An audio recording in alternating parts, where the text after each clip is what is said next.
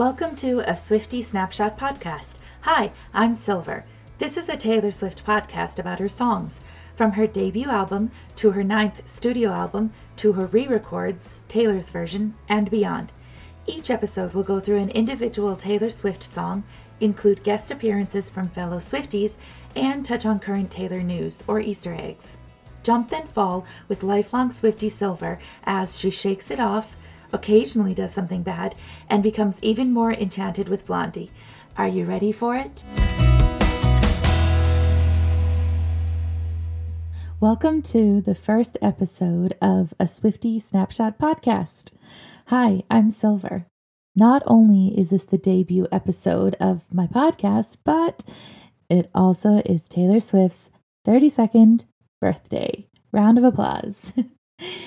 I'm so excited to be starting my podcast on this day of all days and to begin breaking down Taylor's discography.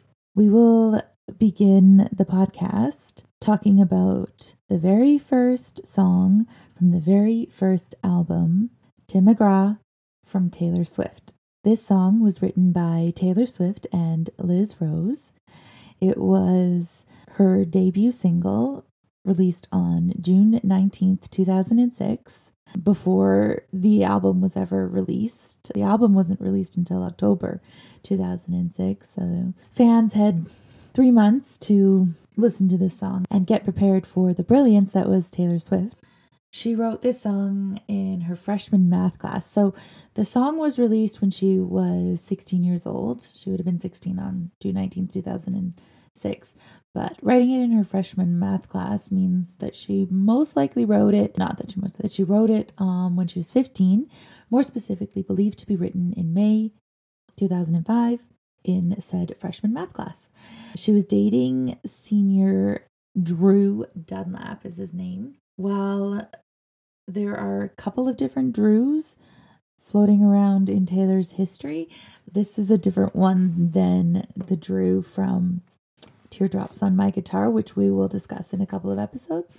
But this one was her high school, one of her high school boyfriends that she was dating in her freshman year, his senior year, and then they broke up when he went away to college, which is what this song is all about because she wrote it because she believed that they would break up before he left for college. Little foreshadowing action, I suppose.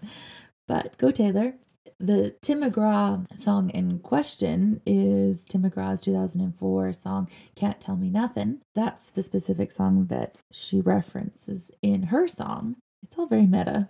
And let's get into it. So, there is an accompanying music video with this song. So, I'll be referencing different snippets and Easter eggs from that to go along with the lyrics. If you haven't watched it, Check it out. It was released on July 22nd, 2006, just over a month after the single release and still before the entire album was released. So people didn't really know much about Taylor at this time because she was just a 16 year old country singer releasing a song about a boy who went away to college. Like she was very young, very unknown, and definitely not Definitely not the presence that we know her to be today, but still remnants of that in the beginning work of hers. So, Tim McGraw, Taylor Swift. What a country Taylor intro. As soon as you hear those first few chords and that melody, you're taken right back to 2006, back to country Taylor, back before she ever ventured into any other genre of music, and it puts you straight into that Georgia esque sound that she writes about. We have He Said the Way My Blue Eyes Shined, Put Those Georgia Stars to Shame That Night. So, in the music video, the intro we get Taylor lying on, it's not really like a riverbank, it's a like a pond bank I'm not sure if this is what she was thinking of when she wrote about the moon like a spotlight on the lake. Because it, if it's a lake, it's pretty tiny. but she's like lying on a pond bank. She's in a white dress. She's got like an old timey handheld radio that is most likely representing her listening to Tim McGraw. And then we get the actor Clayton Collins, who plays most likely Drew, driving in a red Chevy truck and listening to the radio. So the the song starts with um, flashing back and forth between Taylor lying on this pond bank and Drew driving in the Chevy. So she talks about I was right there beside him all summer long, and then the time we woke up to find that summer gone. That is reminiscent of dating and then he leaves to go off to college. Taylor is super seasonal when she writes her music. She loves a good season chapter. She loves categorizing emotions. She loves assigning emotions to different seasons, different months. We'll talk about that in a little bit. But she she really loves her summer, her winter, her months references. Another term that comes to mind when we are starting to listen to the first chorus is this juxtaposition of something called sweet sadness. So the lyrics, the setting, the environment, the melody, it's all very sweet. It's all very teenage girl. It's all very young. It's all very youth. It's all very first love. It's all very innocent. So we get that sweetness there. Then there's a sadness that comes with it because it is an impending breakup. It is an end to a chapter. It is growing up, which shouldn't be, but is typically categorized as a sad event. So the sweet sadness juxtaposition in her lyrics comes through quite strongly. The one we dance to all night long, the moon like a spotlight on the lake slash pond. When you think happiness, I hope you think that little black dress. Taylor loves referencing her clothing. We get this so often in her lyrics. She'll make a mention of what she's wearing. She loves her colors. We know that. she has a whole album called Red. So, Little Black Dress is not the last time. It's the first of many times that we will hear her reference what she's wearing.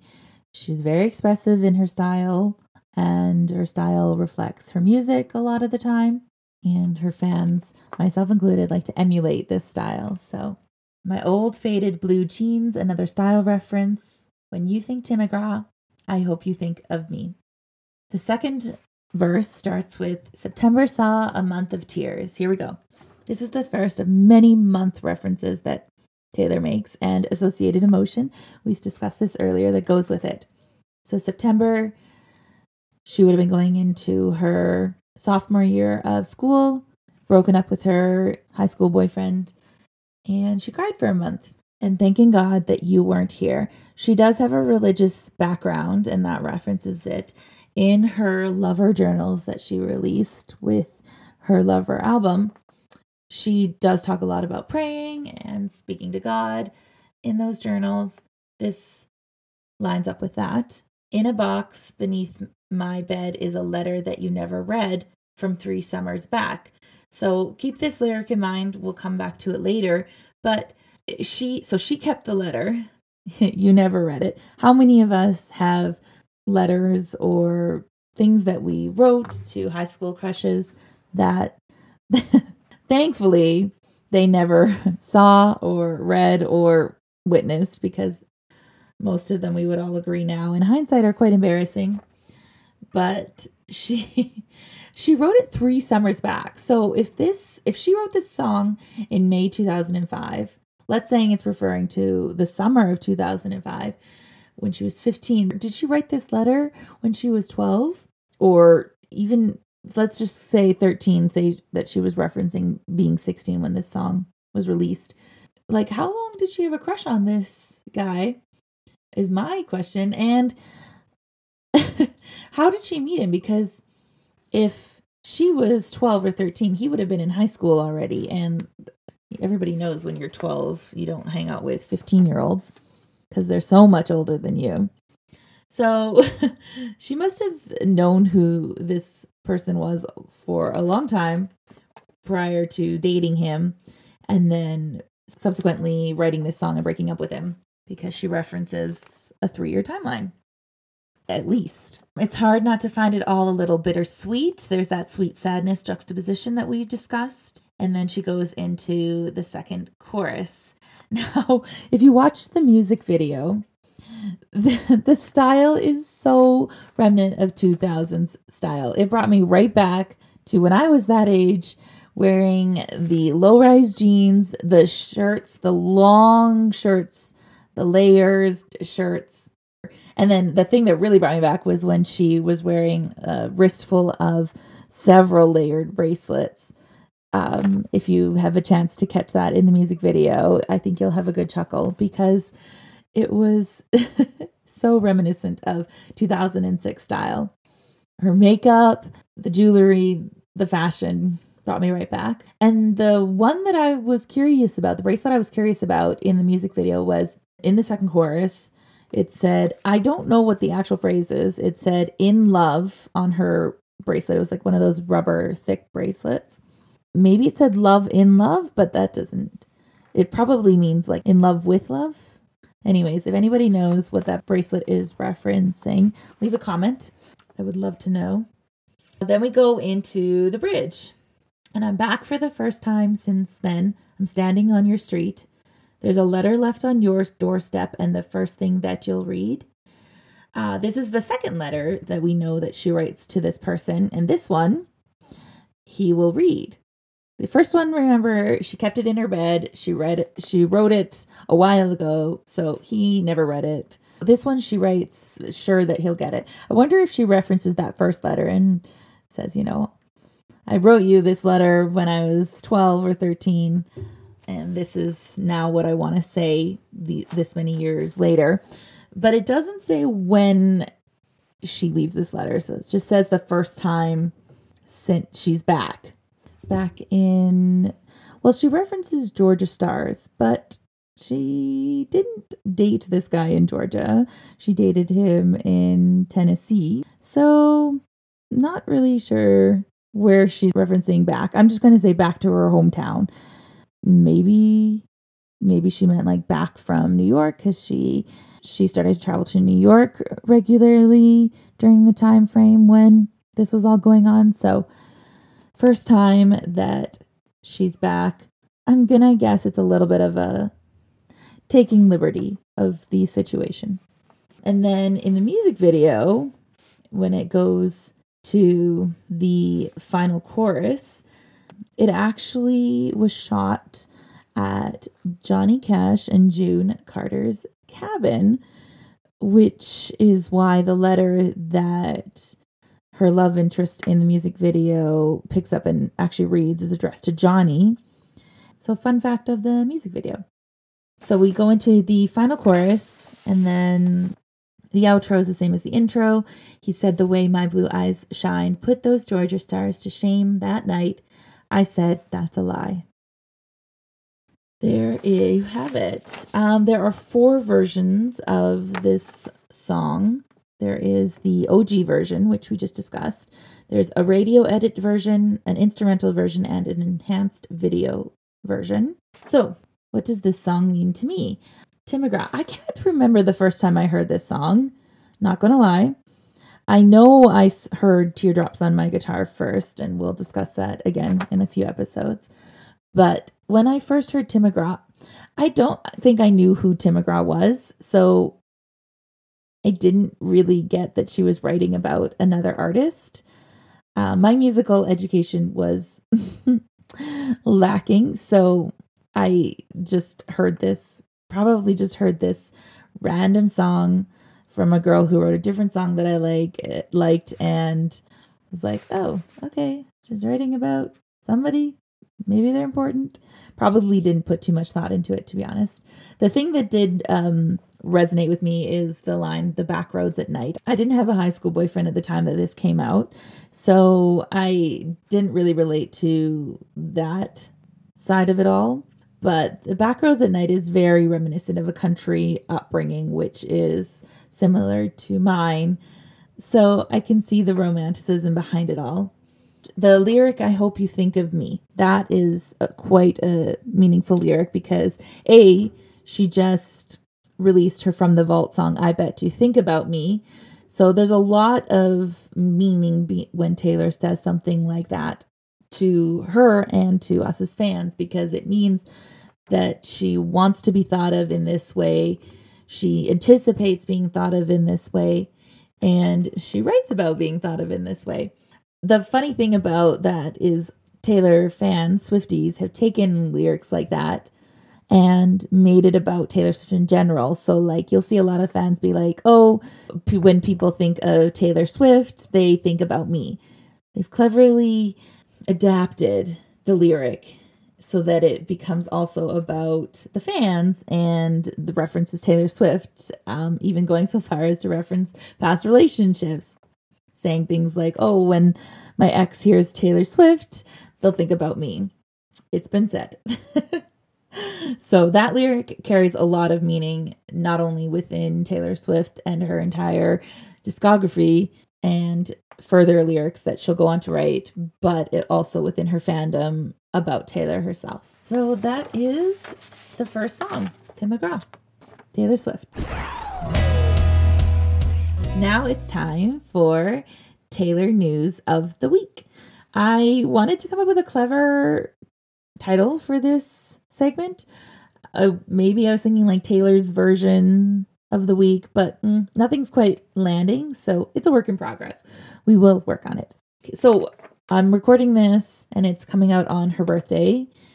I'm recording it before that though. So any news that does come out after the recording slash on her birthday will be included in next week's episode. So don't fret if she does something crazy on her birthday, which is very likely, we will talk about it.